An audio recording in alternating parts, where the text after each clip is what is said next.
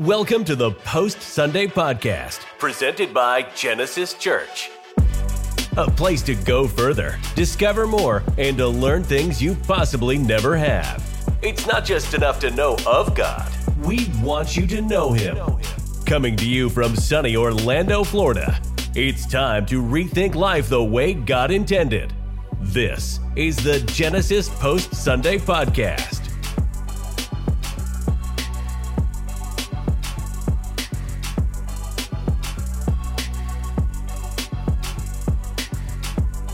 What is going on, Post Sunday podcasters? I am your host, Pastor Johnny Sierra, here with you guys at the Post Sunday podcast. Thank you for tuning in. I am with my co host, Pastor Tim Grantstaff. What is going on? As your wife reminded me this past week, I am the co host. Yeah. But I'm kind of like uh, twin host or part host, or she just thinks it's funny every time that you say, This is my co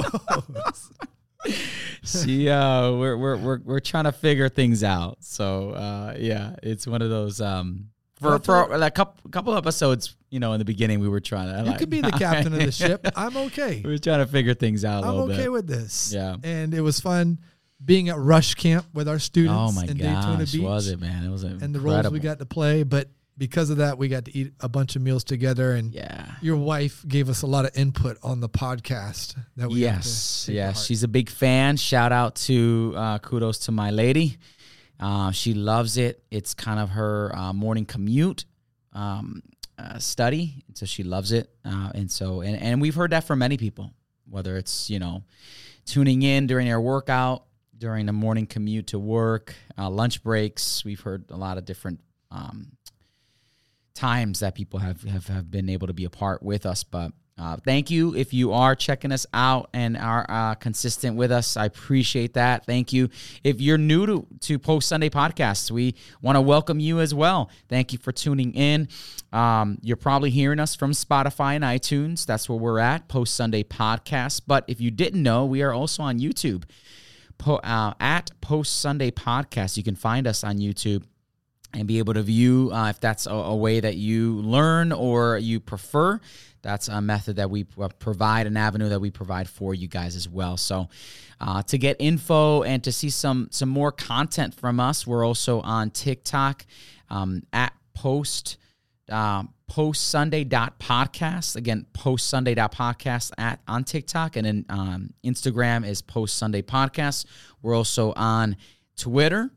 Um, we opened up that avenue as well, so that's going to be a fun platform to to dive into. But we are just trying to again just keep this going. What is the Post Sunday podcast? We're basically an extension of uh, our never-ending story year-long series that we're doing at Genesis Church Orlando. You can find all that info at genesischurchorlando.com backslash the never-ending story.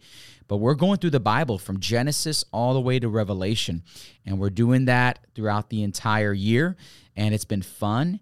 And here in episode 23, we find ourselves in the book of Ruth. And uh, this one's interesting, man, because um, I gotta be I gotta be very honest. I mean, I uh, Ruth is someone that I definitely I've heard of, I've read a lot about, but just diving into her story in Scripture, um, honestly, I just really haven't dove as as deep as we're getting to here on the podcast and in service as well. So let's get right into it, man. Episode twenty three, Ruth.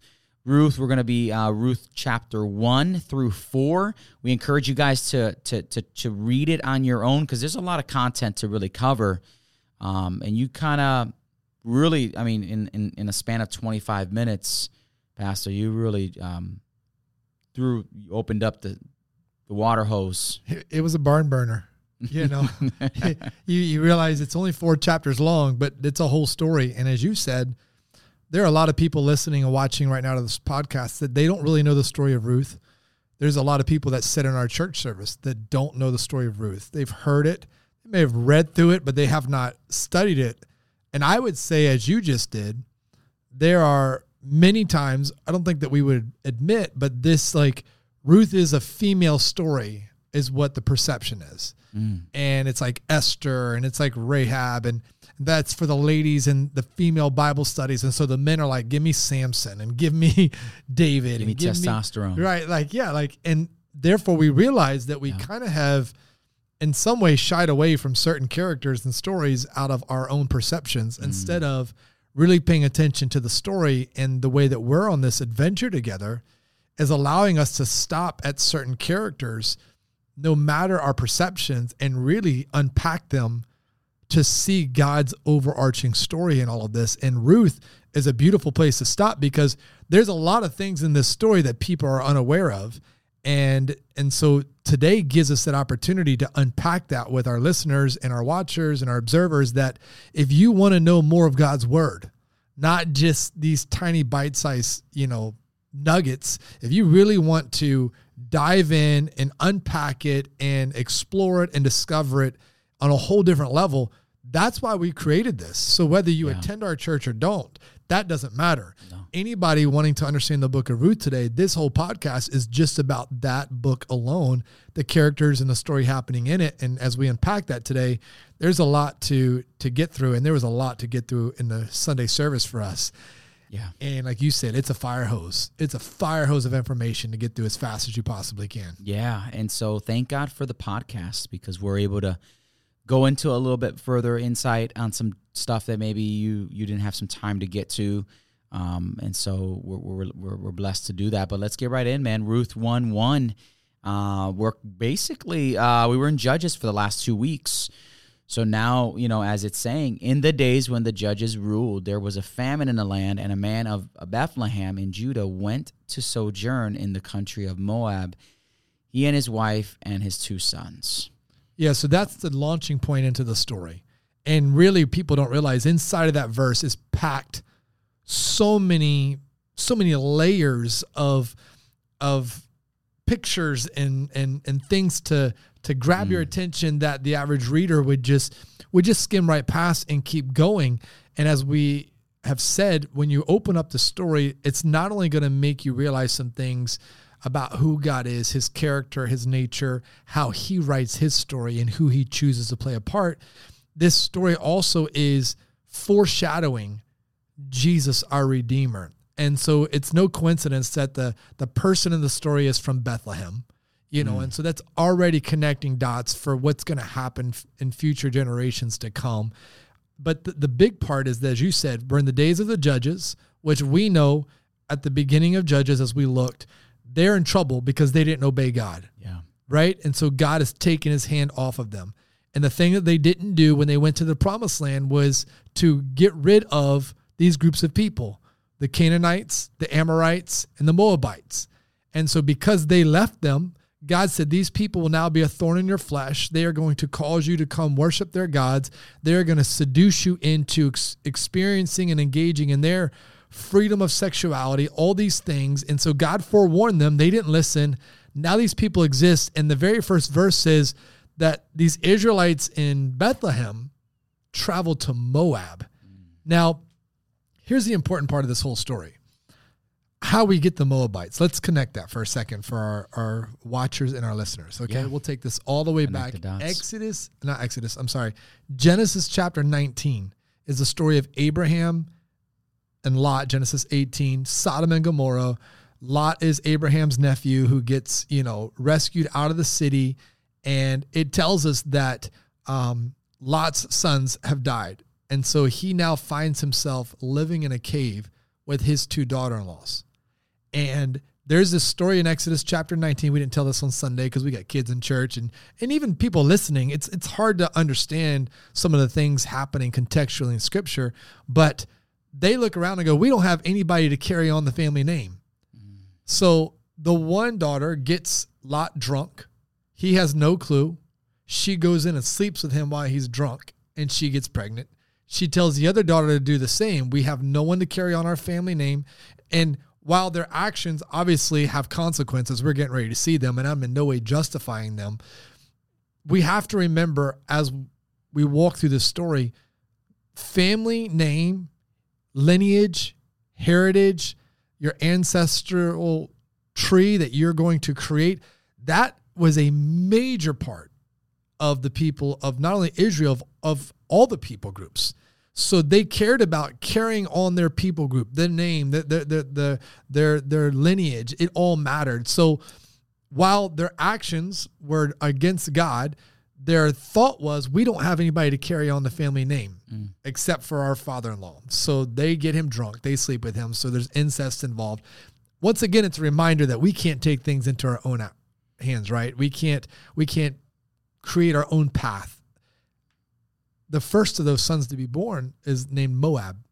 And the second one becomes the forefather of the Amorites. So because of their sinful actions of taking this story into their own hands instead of trusting God, who had just rescued them from Sodom and Gomorrah, yeah. they now become the the the parents who birth the Moabites and the Amorites, who eventually come up against Moses and the nation of Israel, and now wow. we find them here in this story. So these are the little pieces that people don't remember happening in the story that take this big long story of God and start to connect a thread to it. That's crazy. Yeah. And you know, again, I think I think we're very in tune to these dots connecting because we've obviously been going through scripture like this. And so it's really, really good to see or just to see the tie-ins there. But it shows you that you can't do this on your own. No. Anytime you take the story and try to make it yours, something goes wrong. So people are like, yeah, but this happened and look, it happened in the Bible. Yeah. The reason it's there is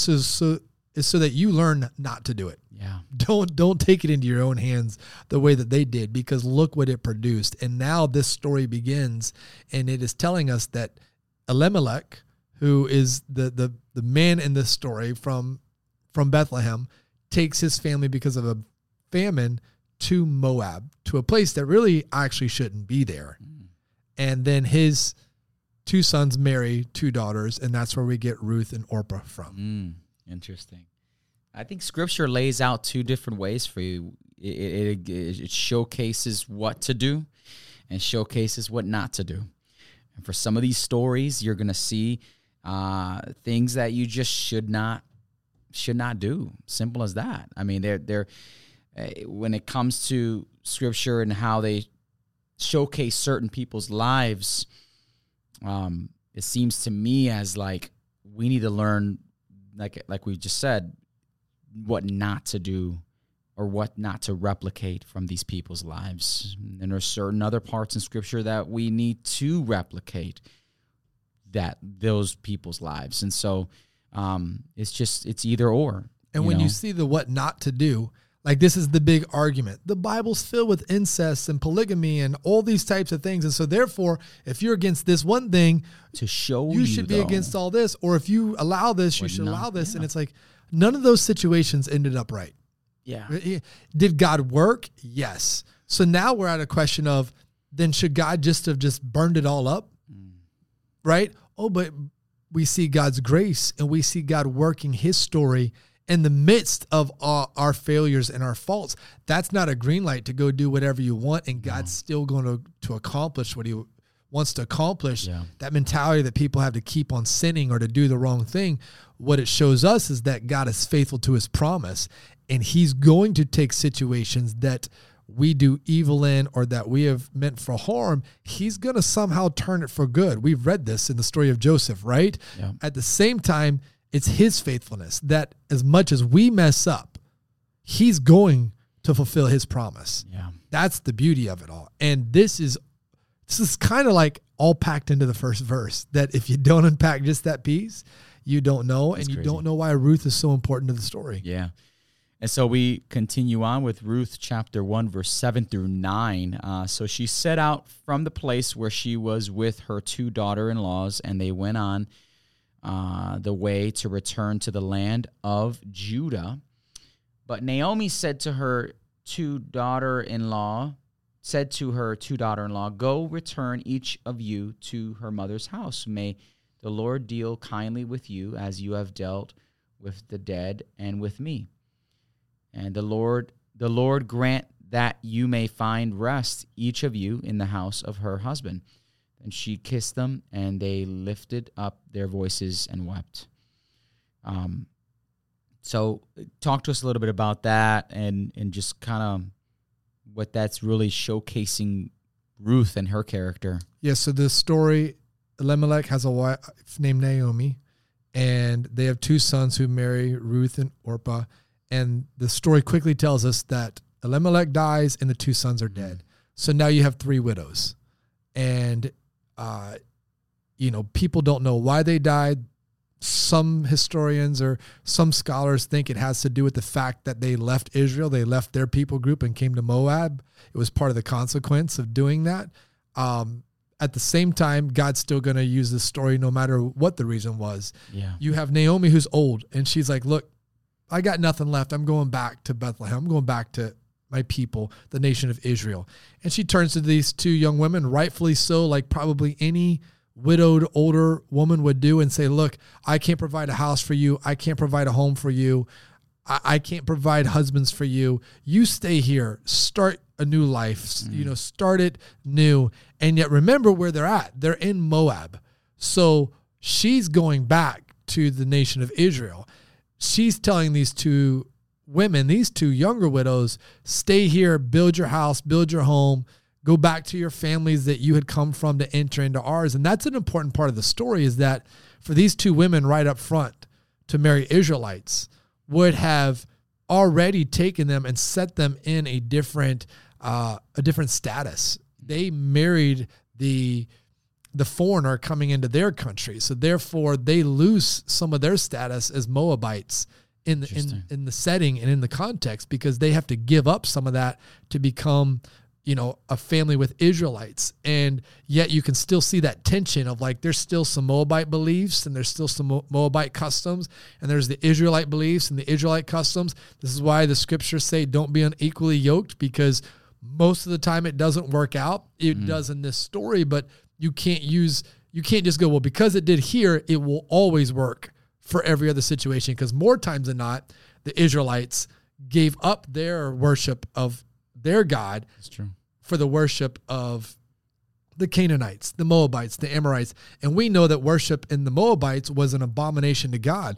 They worshiped the god Molech, which as a god they sacrificed babies to. They would throw them in the fire.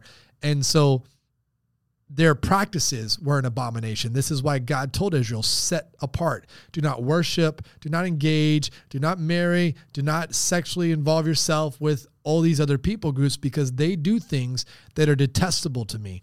And there is that little piece, as we've said on Sunday, that he's the author and giver of life. And the same thing that was an abomination with the Moabites is mm. still today. God detests human sacrifices. And we live in a culture where there are a bunch of people screaming, My body, my right. And I have the I should have the right to choose if I want to sacrifice the life inside of me so that I can do what I want and, and I can move forward how I want. And if you follow God, that is not the way in which God desires nor wants his followers to respond. Yeah. That's awesome. And so um and so we get to a place where now basically um Naomi is telling her uh Orpah, Orpah and Ruth Yeah. like it's time like you said move on um but i, I love in verse 14 but ruth so o- o- orpah kissed her mother-in-law basically okay I'll, I'll leave but ruth clung on to her Yeah. um she didn't want, want to leave and she went on to say um she went on to say do not urge me in verse 18 or 17 but ruth said do not urge me to leave you or to return from following you, for where you go, I will go. And where you lodge, I will lodge. Your people shall be my people, and your God will be my God. Where you die, I will die, and there I will be buried. May the Lord do so to me, and more also, if anything but death part me from you. Yeah, these are like loyalty, wedding man. vows, Yeah, right? Like yeah. this is what you would expect to hear from a, a groom and a bride Yeah. at the altar. Where you go, I'll go. Where you stay, I'll stay. There's a song, Very you know. similar, yeah. You know, my wife is like, "Why are we not singing that song today?" You know. um, but at the same time, this is also symbolic of Moses and God in the wilderness. Hey, if the if the cloud of pillar moves in the day, we will pack up camp and we will go. And if the cloud of pillar, the pillar of cloud stops, then we will set up camp and we will stay. Yeah. So this is that that echoing of God. If you move, I'll move. If you stay, mm. I'll stay. We're not going anywhere without you. Wow. And so Ruth is claiming that same thing to Naomi in in love and affection, but also there's that that that echoing of like this is supposed to be our words in faithfulness to God. Just as she clung to him, I mean, just as she clung to Naomi, we are to cling to him. And we are to have the same response. God, where you go, I'll go. Where you stay, I'll stay. Yeah. You know, that that sort of and all the way till death should part me. Mm. I'm in this for the long run, you know, and that is her words to Naomi.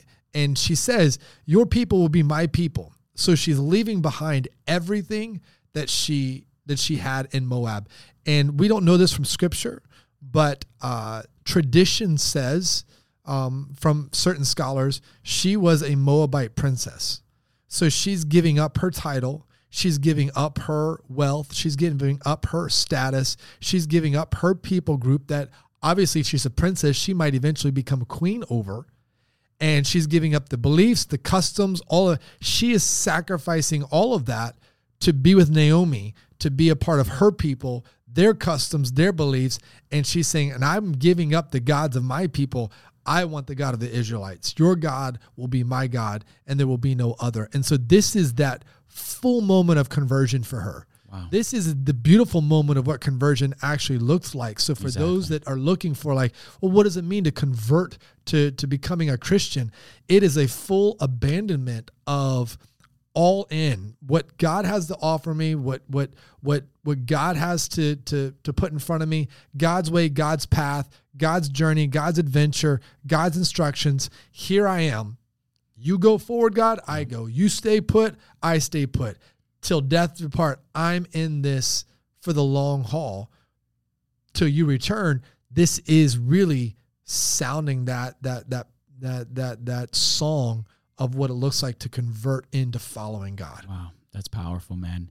My question to the listeners here today is Are you in that place of commitment with God? Like, that's that's something you have to like are we at that place as believers to be totally 180 completely devoted i'm all in like like, what does that look like? It looks like this it looks like full surrender, giving up, giving everything you got, um, letting go. Uh, it makes sense that she would, it would cost her that way, right? Because it just, that's just how this works. It's going to cost you something. It just does. That's what that's what faith is is about. Trust in God and faith will cost us something. And for for Ruth, uh, it cost it cost her um, a lot. And so think about what Naomi says to her. Like just for the moment, snapshot this. She tells her, "Look at your sister-in-law." Yeah, like go with her. every reason. So if you like, if you are go. persuaded by the people around you easily, if you're like, well, everyone else is doing it, this is kind of that moment. Yeah, she's doing it why don't you do it? Right? Like you you have this. But then Naomi says, go back, go back to your gods. Why? Because she knows that the God of Israel expects full obedience. Mm. Wow. Yeah, that's that's really good, man. And yeah, she's saying that. And when Naomi saw that she was determined to go with her, she said nothing else. Like it's it. Um, all right. I see that you are all in, and and that's that's it. I'm not going to question your determination, your faith. And and I and I think, man, I, I you know, as as believers, as as as those that are maybe in trying to get our faith to that level, um, are people seeing it that way to where they no longer are questioning whether if you're going to do something a certain way, uh, you know, whether you're going to take that next drink, whether you're going to take that next uh, move to a certain place that might not be uh, the best for you. Uh, they're not questioning your you're you're standing. Like they know 100% that you are uh, in and for God. And so less. Do we ever look at other believers and go, Jesus said, count the cost, right? Yeah. Put your hands to the plow, don't look back, right? Yeah. And I don't know if sometimes we articulate truly, hey, if you want to follow Christ, this is the sacrifice it takes. Yeah. And rightfully so. Like I believe in like, hey, someone's drowning, you throw out the life raft. You don't try to explain to them before they grab it. You just tell them grab it and let me pull you in, right? That's what salvation is about. That's why you share the gospel of Jesus. But I think that there is also still this opportunity, and I think that's more in discipleship to go, listen, you need to understand the cost this is going to take. Now, the reward is much greater than than the sacrifice, right? For he who wants to, you know, gain the world will lose his soul, but he yeah. who wants to, you know, find it will will lose it, right? Like will yeah. give it up. So this is that opportunity where Naomi's saying, look, you can stay here. You are a former princess and you can go back to your gods. But if you come to my people and you come to my God, this is what he expects of us. And Ruth now has to weigh that out. My sister in law has stayed here, be much more comfortable to stay here with her and just start a new life, find a husband, and regain our status among the Moabites. Instead, she actually continues to sacrifice it because now they go back widows. And as we're going to see in just a moment, she becomes a refugee. She's a Moabite in Israel, you know, in the Israelite camp. And she's going to be a beggar. They, they, they don't have anything, they don't have a provider or a protector for them. She steps into the sacrifice and is willing to know that more sacrifice is going to have to be given but I believe in the reward of what the God of this people offers far greater than what I could gain That's on my own. Yeah. And so the lessons with Ruth in this time that we're just talking about and really diving into a little bit is before you start a new life in Christ, you got to let go of the old one. And that's the that's an, a huge importance, you know. And I think that sometimes um, we want to water things down a little bit when it comes to um, you know, bringing, presenting the gospel. We want to sugarcoat it in the way that may look appealing to certain people, but the reality is, man, like it, it it's it's picking up your cross. You know, it, there is a price to pay for this, um, and there is a, a, life that you need to let go in order to receive uh, the blessing of the new life that God has for you. And so, you can only serve God faithfully when you open up both hands in surrender. Not one hand, right? Yeah, that's the both hands. That's the visible picture that yeah. we try to create in that you got that's one good. hand open to God and you got one hand clenched on that one thing that's that you good. don't want to let go of. Yep. And God wants both hands open and surrender to him. And we have to understand that in our faith. You know, and so for many people that are like, well, where is God? Where's the blessing? Where's the direction? it's not like he doesn't see your hand clenched on that one thing, right? it's like it's like when you're a kid, you used to tell someone I promise, and then you put your hand behind your back and you're like, my fingers are crossed yeah. or whatever, you know, type of a deal. He sees it. He That's sees true. you holding on to that one thing or that main thing where you want it to be your way and God's way. And this was the problem with Israel. This is what Judges exposes us to, the book mm. of Judges and, and Numbers that they didn't do what God asked. They wanted to do it their way. They wanted God and they wanted the the the world around them.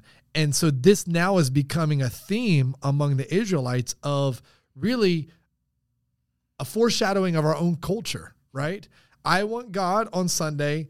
I want my way Monday through Saturday. And then I'll come back and I'll take a little bit of God on Sunday. And the rest of the week, don't tell me what I should do, what I should watch, what I should say, where I should go, who I should be with. I want it my way and God's way because at the end, I want to know that I'm eternally secure.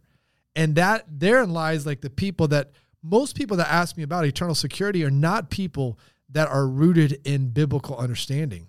Mm. And I feel bad for them because many of them are baby Christians. I'm not even going to say new Christians. I'm just going to say baby Christians that somewhere along the way were told you just say this prayer, you're in. That that was that was the gospel they were given.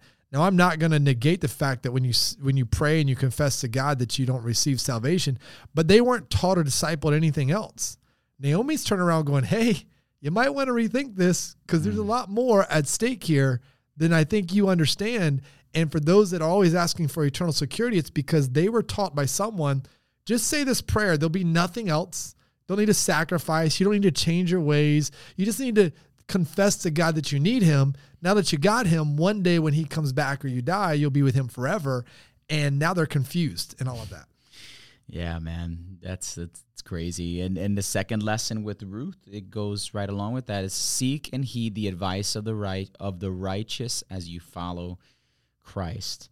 Um, let's talk a little bit about Boaz. Now we're getting ready. Now we're we're slightly transitioning over to this character. Yeah. Um, Boaz is from the tribe of Judah, uh, first tribe to cross the Red Sea, 10th judge over Israel, great grandfather of King David, foreshadowing of Jesus our Redeemer. So he didn't cross the Red Sea. I want to make sure that's clear. you know, first we still tribe. said first tribe, that yeah. Judah. And we know that the the promise of God is going to come from Judah. Yeah. Right? The the prophets tell us this, you know, from the root from the shoot of Jesse, from from the scepter of Judah will come forth. This is how the scripture begins to say. So now knowing that Boaz is in that tribe mm. already begins to set the stage for not only the part he's going to play, but for the lineage that he is actually in and he's going to extend how God is going to work in him and God is going to work through him as God is fulfilling this promise. We talked about the reason we're doing what we call the never ending story of God, which just means we're telling the story of God, but it never ends because there's so much more to learn, is not only to see God's faithful promise to redeem the world, we're learning the bloodline that the Messiah is going to come from. And the reason we're learning it is because it should amaze us that it's yeah there's a forefather of abraham who was willing to be obedient when god said go but then there's there's rahab a prostitute and then there's joshua or i'm sorry then then there's uh, there's there's Joseph, and there's this amazing story of his faithfulness to God being thrown into a pit, and yet then there's a Moabite woman named Rahab. Like it shows that like God uses these people that are extremely faithful and obedient, yeah. and then he uses the most unlikely characters to fulfill his story. And now we get to Boaz, and this is a man of God who will become a judge, the 10th judge of Israel, who knows God's commands, who follows God's commands, and him and Ruth are going to meet in his field. Mm. And the reason they're going to meet in the field that he owns is because not only of his harvest season, but Naomi has told Ruth, go, go to the fields, go to the fields and, and glean. And that is all scriptural. That is all commandments of God. Naomi knows the commandments of God. She's obediently telling them to Ruth that if you own land, God told the nation of Israel, don't, don't, uh, don't harvest its edges. Mm-hmm. And when you're gleaning and you, and some of it drops, leave it behind for two groups of people, the poor and the foreigner. So the beautiful thing right off the bat is for anybody who doesn't think that God cares about the less than, you know, so for all the social justice warriors out there that are like, hey, where's where's the social justice? God has always been for the poor, for the foreigner, for the oppressed, the Israelites in Egypt. You know, so this is this is who God is. He always cares. He's telling them, listen, if you have a field of corn, you're not to take all of it you're to leave some of it. And the only reason it's supposed to be left is for the poor and the foreigner who doesn't have land and doesn't have the opportunity to have what you have. And that's the beauty of it. And so Naomi tells Ruth to go do this because she knows the truth. And Boaz, who owns this land, is harvesting it according to God's truth. And it's once again showing us the beauty of when people obediently follow God, wow. what God is going to start to do with their story. Yeah. It's um it's like a blind setup. Blind exactly. blind date. yes. In, in, some ways that's exactly this is this is uh you the wonder, very first yeah. tender yeah. In, in, the Bible, if you want to call it that, you right? Want, like you wonder if Naomi was uh, kind of the, the middleman. Yeah, yeah. I can hear my wife setting like, her up. He's cute over there. to my my daughter, he is in college. Like You know, have you Um, talked to him? yeah, yet? like yeah. she was doing that at Rush Camp this past week with a Oh, few of the other camp counselors. Like they're here, they're helping people learn about God. They're worshiping God. They're starting to check off the right boxes. Hey, look at that one over there. No, still. And I'm in the back corner going, nope, cracking your Nope. knuckles. nope. oh man. Quick side story, dude. We are I'm literally in the in the middle of worship. And then we uh I think we we're getting to I can't remember, but someone was speaking up there, either yourself or, or and uh a, a young a young individual, young young guy, he, uh, puts his arm around um, Dirk's um, one of Dirk's Today. daughter yes, not at camp today. today in our Sunday service, and I'm not gonna. It's funny. I don't know why. I just it caught me. Yeah, I, I, I, and then I look behind just to see where Dirk is, uh, her father, and I'm, and I catch him, and he is just like staring straight down this dude back of the head, like it's going down. And My I'm wife just, leaned over and she said, "Hey, I saw Oh man, that boy put his arm." yeah, And so Dirk, man, was it probably that shouldn't like? be saying Dirk. Now I we was- done blown him up on, Oh on the podcast. gosh. We should have been saying, you know, Love you, Dirk. someone we know, know. type of a deal. And so he was like, I had a hard time worshiping and concentrating. I, my wife was trying to hold me back, and you know what I'm doing? Well, oh, I'm poking the bear because I've got Yeah. a daughter in college, so at least I've lived through a few of these moments, Yep. and I've had that same you know Yep. response, and I still probably do. But I'm like, oh yeah, dude, this is where it begins. It's only it, it, it's just started. He's like, stop, stop, and I'm just totally, totally fanning the flame and just watching it burn and rage. And I'm like, I I don't know. I felt heat come out of that side of this house, that side of this church. So I don't know. I guess my eyes but gravitated over Naomi, there. it- we joke, but that's it's- in essence, that's kind of what she's doing. She is Oh, playing yeah. matchmaker. yeah, But the beauty of it is that she's looking for and looking to a godly man with a godly reputation. Yeah. Who, as we will see in the story, honors God faithfully in everything that he does. Like if you're a parent and you're praying for that special someone for your child, these are the types of people you should be praying for. You should be praying that your son meets a woman like Ruth. We find out, I mean, look at what she's willing to give up. You know, she could have easily just hightailed it the other way mm. and lived her own life. She lived a life of sacrifice. We're going to find out of kindness. She's called a worthy woman. Her character, her even being a Moabite, her her reputation, her faithfulness to God, her willingness to follow God, like everything you should be praying for and the future spouse of your child. The same with Boaz.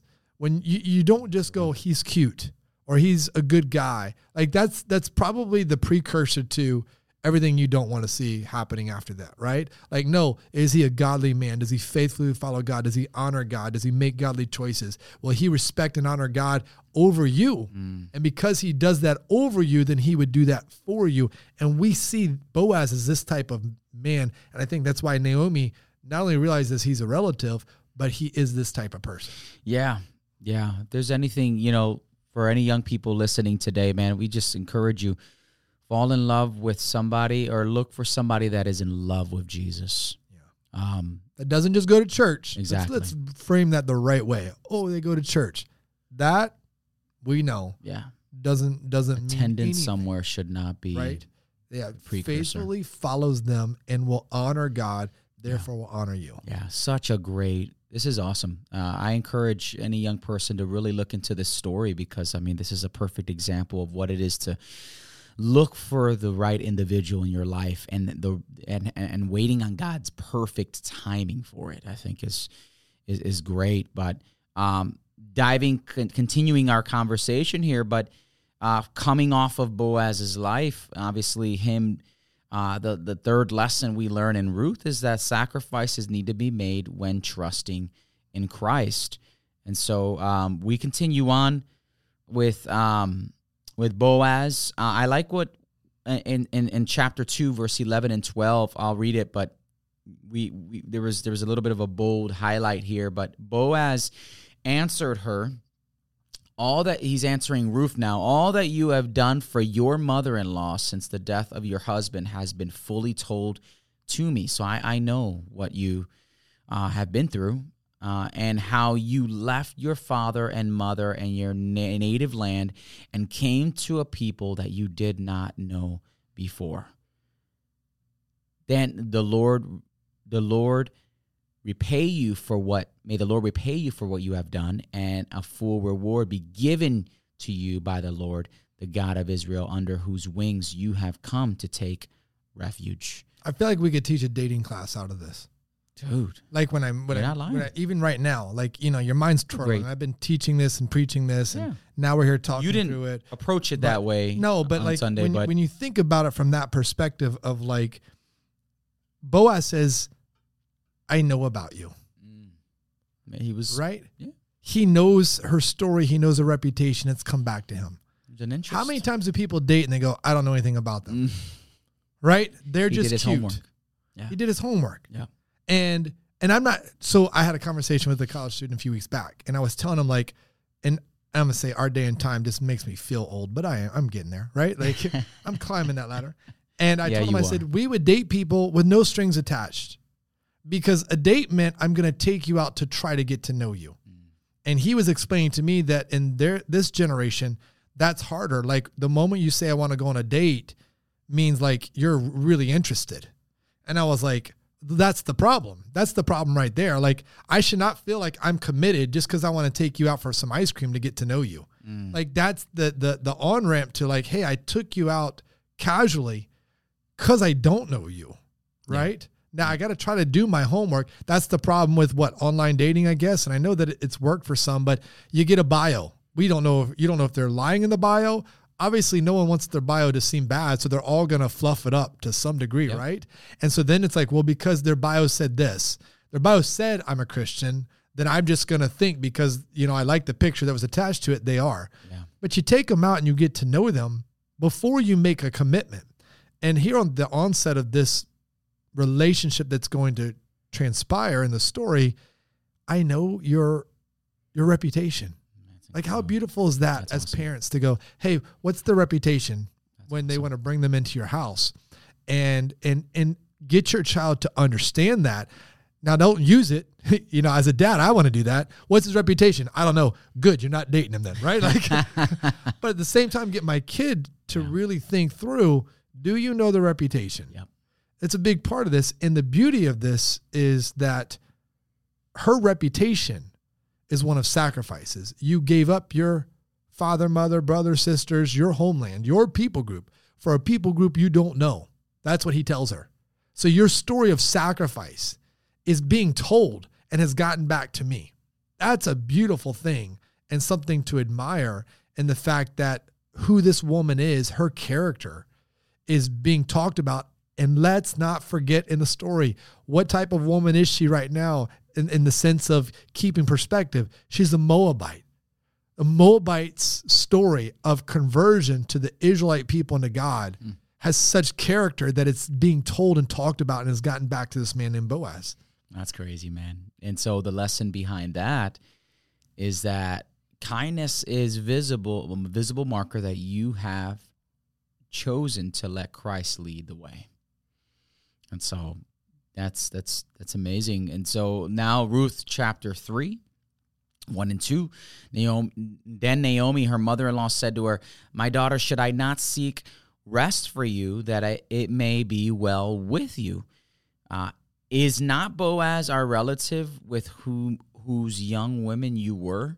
See, he is winnowing barley tonight at the threshing floor, basically like, hey, listen, I know his exact coordinates for tonight.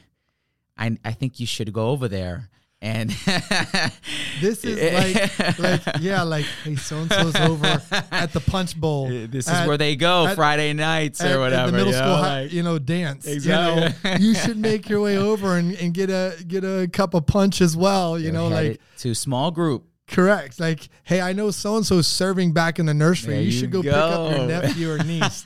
like, this is what we do. Stanton's in here. I hope he's taking notes. Producer Stanton, you know, on the show. But like, this is Naomi going, hey, because he's been out harvesting Yep. for the day, I know he's going to be in the barn tonight.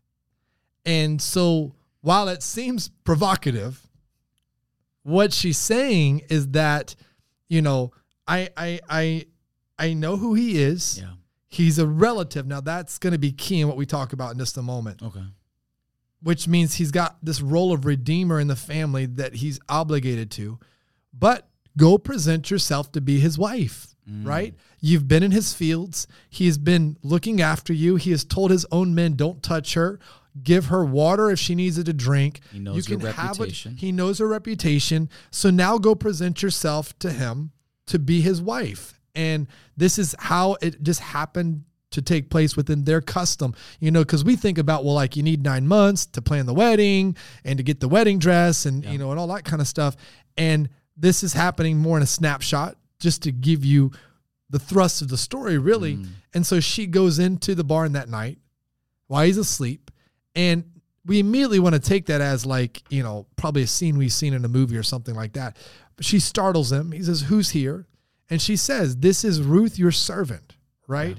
And she then proclaims, She says, Would you now listen to the language? Spread your wings over your servant, for you are a redeemer. That terminology is this beautiful picture of would you take me under your care? Would you take me into your home? Would you take me under your protection and your provision? So the spreading of of wings over you. I, I I used to listen to this great teacher that said he would go home and he would take a, a prayer shawl and he would wrap his wife in it and then he would pray over her. And I used to think like on one hand, I'm not as accustomed to that. And so that's a little different than what I'm used to. At the same token, that's a beautiful picture of how he would wrap his wife in a sh- prayer shawl and then pray over her. And so this is that co- she's asking for that covering. Now you see the characteristic of Boaz come forward and the God honoring man that he is because he tells her that he says, May the Lord be blessed by you, my daughter, for you have made this kindness greater. So there's that word kindness again. Mm. She's one who leads with extreme kindness. He's one who is leading with extreme kindness. And he says, he says that you could have gone after other men, younger men. You could have gone and found your own pick your own way, but you are trying to honor the words of God and you're trying to honor your mother in law, Naomi. And so he says, Now, my daughter, do not fear. I will do all that you've asked. So he's letting her know, I'm going to do this. I, I can do this. However, here's the God honoring part. I know that you are a worthy woman, but I am not the first redeemer, is what he pretty much tells her. There's someone in front of me that's supposed to have this right first.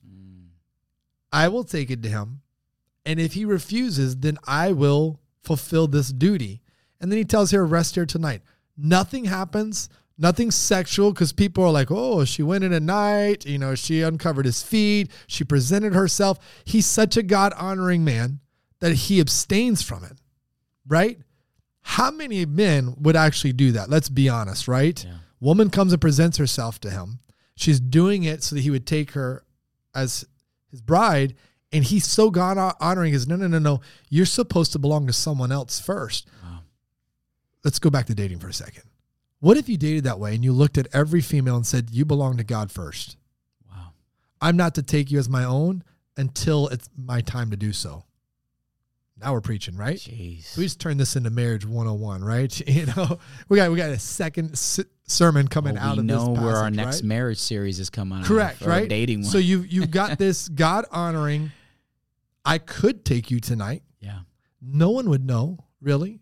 Not even the first redeemer. We could keep it all in the barn. But I'm going to honor God. And I'm going to honor my position and my role. This is the type of character. So all the guys are like, this is a book just for women because it's named Ruth. No, it's not. Like, are you like Boaz? Do you have the integrity and the character that Boaz has? And so then we find out the reason that Naomi's like, he's your relative, and the reason she's being asked to, you know, he's being asked to be her redeemer is because that is part of the scriptures again. It's the Levirate marriage. And that Levirate marriage is if I have a brother who dies and his and his wife did not have kids, It is my biblical duty, Deuteronomy chapter 25. This is what it says If brothers reside together and one of them dies childless, the dead man's wife shall not marry an outsider. Mm. Okay? Her husband's brother must come to her, take her as his wife in a levirate marriage. The firstborn son who bears who she bears will perpetuate the name of the dead brother so that his name will not be obliterated from Israel. So God said, Your name and your family tree is so important to me that if you die childless, your wife is to go to your brother. And when they have a child, it's not for the living brother, it's to carry on the name of the dead brother. Think about how amazing that is. That's crazy. Wow. That carries some weight. And this is what Boaz is honoring the very commandments of God. That's amazing. Wow. And so that's integrity, man. That's a man of integrity. And so, like you said, if you're if you're you're a young man listening right now and you you know you're single, this is this is this is what you need to really be looking at. You need to be looking at Boaz's life and looking at how he really approached this entire scenario because he had leverage to really take and kind of manipulate things according to his own way as we have seen many other people do throughout scripture as of as of now but here we see uh, individual that says, I'm going to honor these certain ways and customs and the morals and the values that um, that are within our culture and within our beliefs. And I'm going to move, I'm, I'm going to make it right. I'm going to do things the way that it should be done. We don't understand this in today's day and time. But li- listen, this is what this is how it would have played out. It says, and this is you know from from uh, from some Jewish perspective into this. If the man does not wish to take his brother's wife, listen to how this plays out. The brother's wife shall go up to the gate. So remember, this is where Boaz goes. He goes to the city gate because this is this is a picture of where the elders of the city would sit, the the rulers who had authority, that were kind of the godly leaders of the community. They would always sit at the city gate. That's where business was being done and conducted. So if the brother that's supposed to be the redeemer doesn't fulfill this obligation that God commanded the Israelites to fulfill. This is how important it was. The wife shall go up to the gate to the elder sitting there and say, My husband's brother has refused to perpetuate his brother's name in Israel, and he does not wish to perform the obligation of a husband's brother with me. So she can actually be upset. He is supposed to help give me a child to carry on our family name, and now he's refusing to. Now, listen to how it gets. Then the elders of his city shall call him and speak to him and he shall stand up and say, I do not wish to take her. Then his brother's wife shall approach him before the eyes of the elders and remove his shoe from his foot. Now, this is part of like how they sealed the deal. I know it sounds weird. Currency, whatever, whether it's your shoe, it'd be like me taking my Jordan off and going like, "Here you go." and in the story, in that. that's what Boaz does with the first redeemer. They, mm. they, they talks about he takes his sandal off and all these things. It says, "Remove the shoe from his foot, and she shall spit before his face and declare, Thus shall be done to the man who will not build up his brother's household, and that family shall be called in Israel the household of the one whose shoes have been removed. So now it's saying that the wife can come spit at this person, and there's shame upon this person for not fulfilling this duty of helping their brother's family name carry on. So, in context, this is a high obligation that God commanded Israel to do to carry on family names. It was that important. And so Boaz knows this and he says, I'm not the first redeemer. I'm not supposed to play this part. And therefore, someone else is. He needs to decide if he wants to do this first. This is that character, right? I will wait my turn patiently. And if he doesn't, then I want you to know I will step in and I will fulfill this obligation and I will take you as my wife. Like that's the beauty in it of who Boaz is and what's taking place. And so he tells this man, hey, there's you know, one of your relatives died. He's left a sister who's childless. He has a plot of land and he's like, okay, I'll take it. Oh, by the way, you have to take the wife. And he's like, I don't want it. Right. Yeah. so now you can see what could have played out. She could have gone before the elder, spit in his face, and been like, What are you doing? Shame upon your family. Instead, Boaz says, Wait, wait, wait, I got this. I'll be her redeemer. I will take her in and I will be her provider. Yeah. Yeah. That's fantastic, man. Wow. That's that's and so here we are, you know, Ruth goes from princess to widow, from refugee to beggar to the ancestor of Jesus, right? Here here she is giving up everything, but she's she, little does she know she's about to receive everything. That's the story of God, right? Yeah. We never know in the sacrifice No. where it's taking us. All we keep complaining about is what we had to give up. Yeah. What it cost us. And if we would just trust that whatever it's costing us, the reward is so much greater. Yeah. And really, whatever it costs us in this life, what we gain in the life to come Yeah. is so much greater. And so that's part of the sacrifice we have to be willing to live by is that we know the end of the story. We know who wins. We know the outcome. Yeah. We're blessed by that. At this They point, don't. they were trusting the Messiah was coming. We know he has come. We know what he's come to offer. And so they were believing in what was to come. We are believing in what did come and still is to come. And it's going to take sacrifice. And there's there has to be that part. It's like telling a story so fast from princess to to, you know, ancestor of the king of kings. That's where a lot of people will hear it. No, pay attention to widow, mm. refugee, beggar, because I guarantee you the time spent there was so much more difficult that by time she got to ancestor of Jesus, ancestor of King David, that's not that's oh I'll take this journey because that's where it's going to get me. She didn't know. Yeah. So she had to, the heartache of being a widow, of losing your husband, the the fear of being a refugee in a land and people group not your own, the the the humility of being a beggar in someone's field for their leftover, you know, harvest. All these parts she had to play, but she doesn't complain. She's a worthy woman, respectful wo- woman, honoring God all the way through it. And God says, because like Joseph in a pit, like Joseph in prison, because you were faithful the whole way through, I'm going to elevate you to something you never imagined. That's powerful, man. And so the lesson behind that is by surrounding yourself to God's agenda, you open yourself up for God's greater purpose. As simple as that. And so um, that's a powerful thing, man. It's a powerful, powerful thing. So I'm, you know, you you, it, it's all about what are you? Are you? You said it. Where you go, I'll go. Are you? You have that mentality in your life, like I'm willing to surrender it. I'm I'm willing to give it up. I'm desperate for you, God. Um, and so now, then you go, uh, you speak a little bit on on the genealogy here, some generational, um, some history here behind everything that fell in line uh, with all of this taking place. This is the scope of the story. Yeah. And this is where it can get lost. And this is where, you know, we don't have all the time always to unpack all these pieces. But these are the names that you start to read in God's story that a lot of times you just, if you move past, you forget the parts they played. And so the way the story ends reminds us that what God is doing not only benefits you, it benefits po- potentially generations after you. So it starts out now, these are the generations of Perez, verse 18. Now, Perez um, is also the story of Tamar, and there's a whole bunch in that story that, you know, is just awful and terrible. And yet God's redemption keeps working and keeps moving. Once again, showing that in the midst of some of our biggest failures, God is still faithful.